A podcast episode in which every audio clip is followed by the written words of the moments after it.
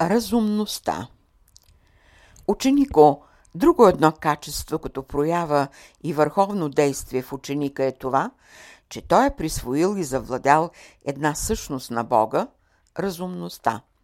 Ученикът проумява тази велика същност, която е проявена в битието, в природата, в безкрайното. И по тази разумна линия той се движи, расте и посвещава. Линията на разумността е първична в битието, в проявения свят. Тя е, която определя геометричното състояние на божествената същност. Живата линия на разумността определя възможностите, силите и делата на божествената същност. Линията на разумността определя микроскопичното у Бога и голямото в безкрайността. Линията на разумността определя и очертава диаграмата на творчеството. В началото на творчеството е проявена разумността. Разумността е, която определя делата, величието и славата на първоисточника.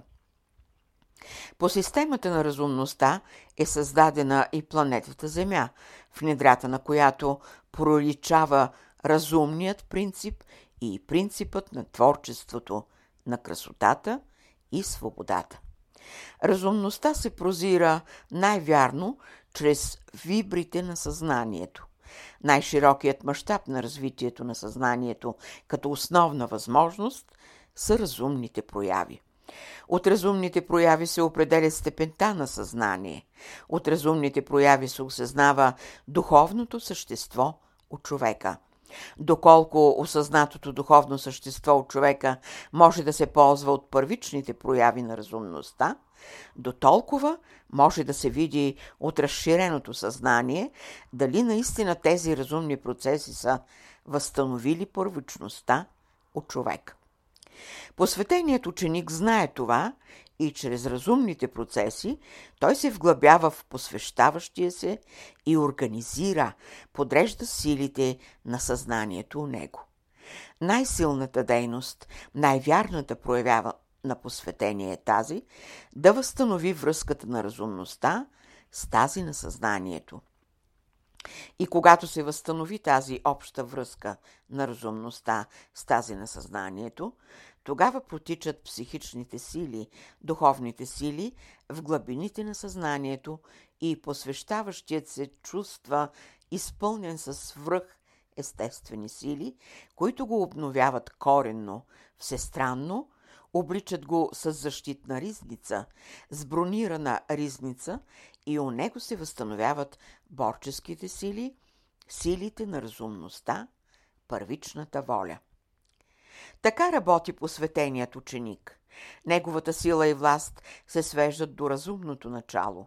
В неговото будно съзнание, което представлява небесно огледало, се отразяват разумните прояви на висшите всемирни светове. Всичко, що е в природата като разумно начало, всичко онова, което е като същина на безбройните планети и слънца, всички детайли на проявление, се отразява с това небесно огледало, съзнанието на посветение. Затова посветеният ученик е прозорлив, ясновидец и мадрец и най-чистия и свят жрец. Съзнанието на посветение е божествено прозрение или проявление на божественото съзнание, която проява е разумността. От панти века Бог е говорил на човечеството. И сега Бог говори на човешката душа, но Той говори сега от по-близко, по-интимно, чрез разумните принципи на съзнанието от човека. Казваме, Бог говори сега на човека от много късо разстояние и посвещаващият се лесно разбира, схваща и провежда вече правилно Словото на Бога. Но защо в миналото не е било така? То е за това, защото сега посветените ученици слязоха от слънцата, от висшите светове и заживяха по-близо до човека и тяхната висша култура и обхода. Мимо волята и разбиранията на посвещаващите се, те всаждат в съзнанието им.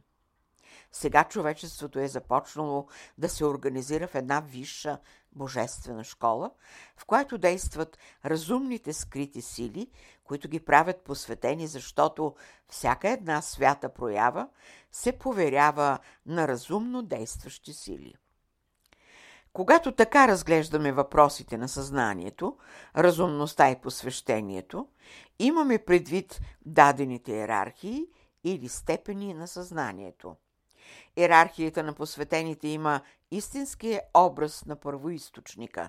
От истинския образ на тази първопричина са се вдъхновявали в далечното минало всички посветени на изток. И тъй. Във всяко добро начало стои разумността, защото в разумното начало е промисъла, а всеки промисъл изхожда от върховната разумност. Когато говорим за върховна разумност, имаме предвид всемирната същност. Посветеният знае и затова е той е неотклонен от пътищата на разумността, от светлината на разумността. Посветеният съчетава всеки разумен акт и го облича в красива форма за съзерцание. И тъй, най-близкото същество, което е между вас и Бога, което ви обнадеждава и обезсмъртява, това е посветеният ученик. Всички културни начинания у вас, всички възвишени мисли и купнежи за щастие и прояви са качества и заложби на посветения ученик. Голямата светлина, която ви огрява, виделината, която всичко у вас проявява, това са светлите мисли, възвишените копнежи на посветения ученик. Силите, които обновяват и укрепват вашето естество, са сили на посветения. Душата, която стопля вашите чувства, тази душа е минала през капалната на ученика. Всички души, които подхранват вашите мисли, са окъпани в свещената река на посветения ученик и като живи, безсмъртни фактори създават у вас скинята на съзнанието. И светлият поглед, с който съзерцавате красотата на битието, и усета на красотата, с който вживяваме себе си във вечните процеси на разумната природа – са системни прояви на посветения ученик. А чие е делото на безсмъртните сили, които освобождават претрупаното съзнание от многото представи и заблуждения? А чия е идеята за възкресението на човешката душа или развитието и разцъфтяването на смъртните зародиши в човешкия дух, защото човешкия дух има смъртни зародиши и цялата борба на духа е да присвои правото на възкресение. Естеството, материята, с които е свързан духа, са внесли смъртните елементи. Но благодарение на душевната същност, тази безсмъртна субстанция, духът има инициативата да възстановява живота в безсмъртните кости и ги оживява. Изместихме въпроса, но посвещаващите се трябва да знаят. Започнахме с знанието и дойдохме до максимата «Знай и мълчи», защото в мълчанието е победата. Чрез мълчанието разумните сили възпитават човека. Това същество, което е с големи претенции и търси винаги някакво свое право.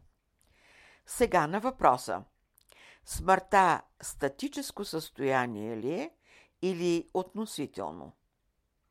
Смъртността е относително състояние, но тъй като човешкият дух е от по-висша иерархия, неговите претенции да се освободи и заживее в широкия свят на душата са определили да се бори за своята иерархия. И тъй сложността за завоюване на Възкресението се съдържа в великата разумна проява на духа. Чрез безсмъртния дух и възкресеното вече съзнание, посвещаващият се има вече възможността да бъде прозрение за посветения ученик, защото изгрява Зарите са най-топлите за посвещаващия се. И когато той се вживее в този светъл ден и почувства в себе си дългоденствието, безсмъртието и възкресението, светлината на този ден ще му разкрие необятните светове, висшите светове, там, откъдето е излязал посветеният ученик при него. И тъй. Най-великото, същественото добро е в това да заживеете в деня на зарите, на изгрева, в който ден посветеният ученик живее, радва се, изучава и се посвещава. И тъй, дадохме ви някои основни прояви на посветения, но с това не се изчерпват възможностите и силите на посветения.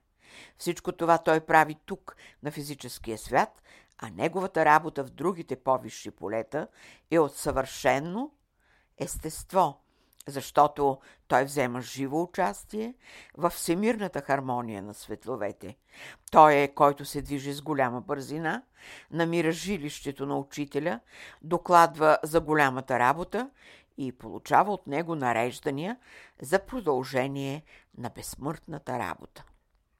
Но идва ден, когато и посвещаващият се ще излезе да заживее в този нов ден на зарите на изгрева.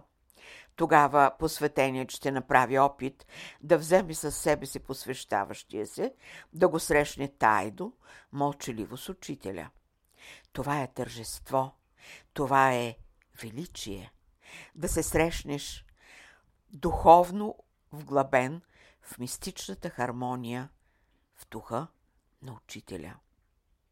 Там ще чувстваш и знаеш за безмълвието на духа, ще ти се разкрият необятните простори и ще обхождаш всички светове, осенен от първичните строи на разумността. Но това е важно за посвещаващия се, който е вече любим на посветения и който прозира душата, духът и светлината на посветения. Това са качества от виш происход, живот на възвишени светове и естество на първичност. И тъй, прозирайте разумните и действащи сили в природата, които правят действащи и създават образа на красотата. А красотата подразбира пълнота на живота и свободна сила в природата. Бъди красив, защото само красотата е обект на божественото око. Не, че Бог се отвръщава от некрасивите форми и естество, но Той в красотата благоголява. Когато засягаме така въпроса за Бога, ние го ограничаваме.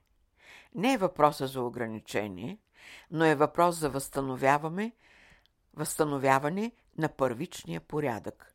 Божественият усет е еднакъв към всички прояви и поделения.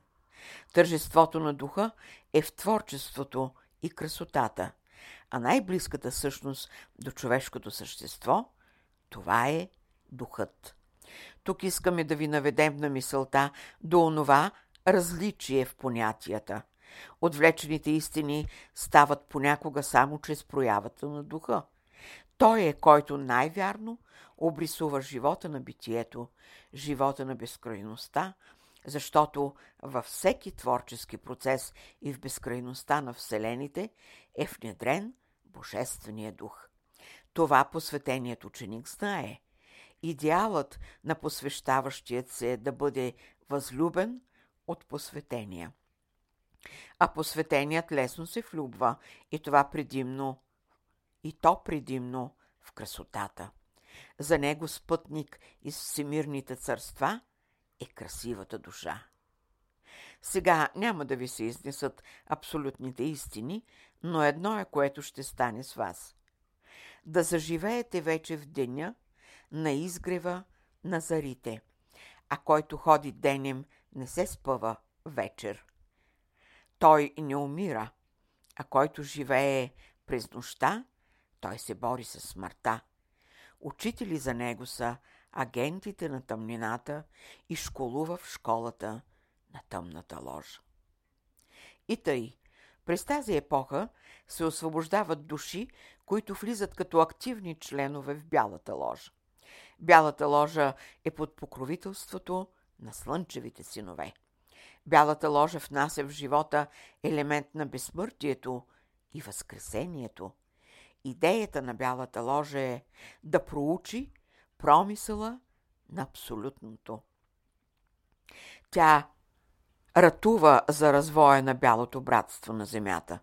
В програмата на Бялата ложа проличава секретният подпис на Всемировия учител. Учителят разчиства сферите, през които ще минат спъваните души. И тъкмо това става днес. Силно е давлението върху съзнанието, за да се проумеят задачите, принципите на Всемирната бяла ложа или ложата на изгряващото слънце, ложата, която покровителства слизащата от висените духовна вълна, ложата просветеният институт на просветените ученици. И през тази просветна епоха проличават вече лъчите на светлоносците, които са будителите на човечеството.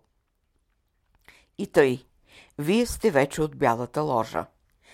Вашите души познават ложистите, майсторите на бялата ложа, но вашия дух още се бори. Той е още между стария и новия свят. Но бъдете уверени, тържеството на духа над вас е изгрев и зари. И чувствата ви и мислите ви са ден, в който силите ви разумно ще се проявяват в деловата работа. Това са разумни прояви на посветения, на добрата воля на посвещаващия се. Като пълнота, разумността се свежда до върховната воля или иде от върховната воля. Понятието същност, разумност или същина, разумност и същина воля са абсолютни по естество и вибрации, но в проявата си се различават в това, че волята без разумността е коравото, безпощадното, безответното, а с разумността тя е творчеството, живота, мисълта, откровението и свободата. Следователно, разумната воля разкрива девите на красотата, защото най-скритата същност на Бога това е красотата. Идеалът на човешката душа е да възстанови първичната красота, а това ще стане чрез разумната воля и чрез главните фактори на духа, които са вяра, истина и любов. 22 май 1942 година